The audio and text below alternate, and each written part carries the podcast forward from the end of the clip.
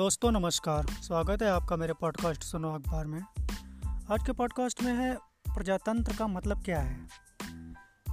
हमारे प्रजातंत्र में जो हमारा बहुमत होता है, उसका हमारे राजनेता किस तरह से इस्तेमाल करते हैं, उसका कितना सम्मान करते हैं, या उसको किस तरह से अपने हिसाब से, सिर्फ़ अपने लिए उसका इस्तेमाल करते हैं? यही चर्चा शुरू होती है।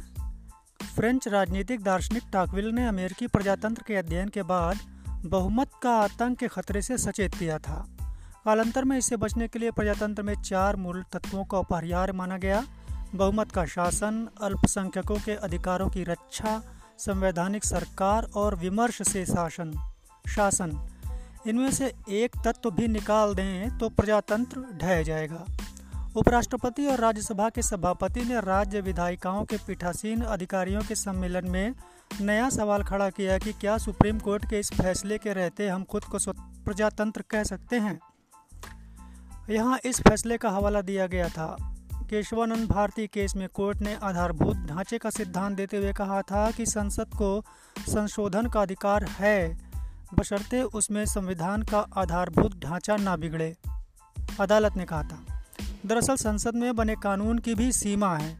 इस बात को इस फैसले में कोर्ट ने सिद्धांत रूप में रखा था। ज़रा सोचिए, अगर संसद सर्वोपरि हो तो बहुमत के बल पर सरकारें जो कानून चाहें बनवा सकती हैं।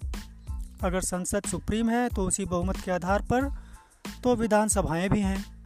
तो फिर गैर भाजपा शासित राज्यों में राज्यपाल उनके द्वारा बनाए कानून या फैसलों का दिन रात विरोध क्यों करते हैं? अगर संसदीय प्रणाली संप्रभु है तो पश्चिम बंगाल, तमिलनाडु, महाराष्ट्र, छत्तीसगढ़, केरल या दिल्ली में असेंबली द्वारा पारित कानूनों पर या विधायिका में बहुमत वाली सरकारों के फैसलों पर दिन रात राज्यपाल से द्वंद्व क्यों है? प्रजातंत्र को केवल बहुमत तक सीमित करना इस अवधारणा को ही नकारना है। और राज्यपाल और मुख्यमंत्रियों का टकराव, इस बारे में एक लेख है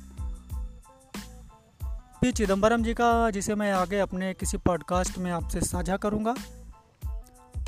चलिए आगे बढ़ते हैं अगली खबर की तरफ़।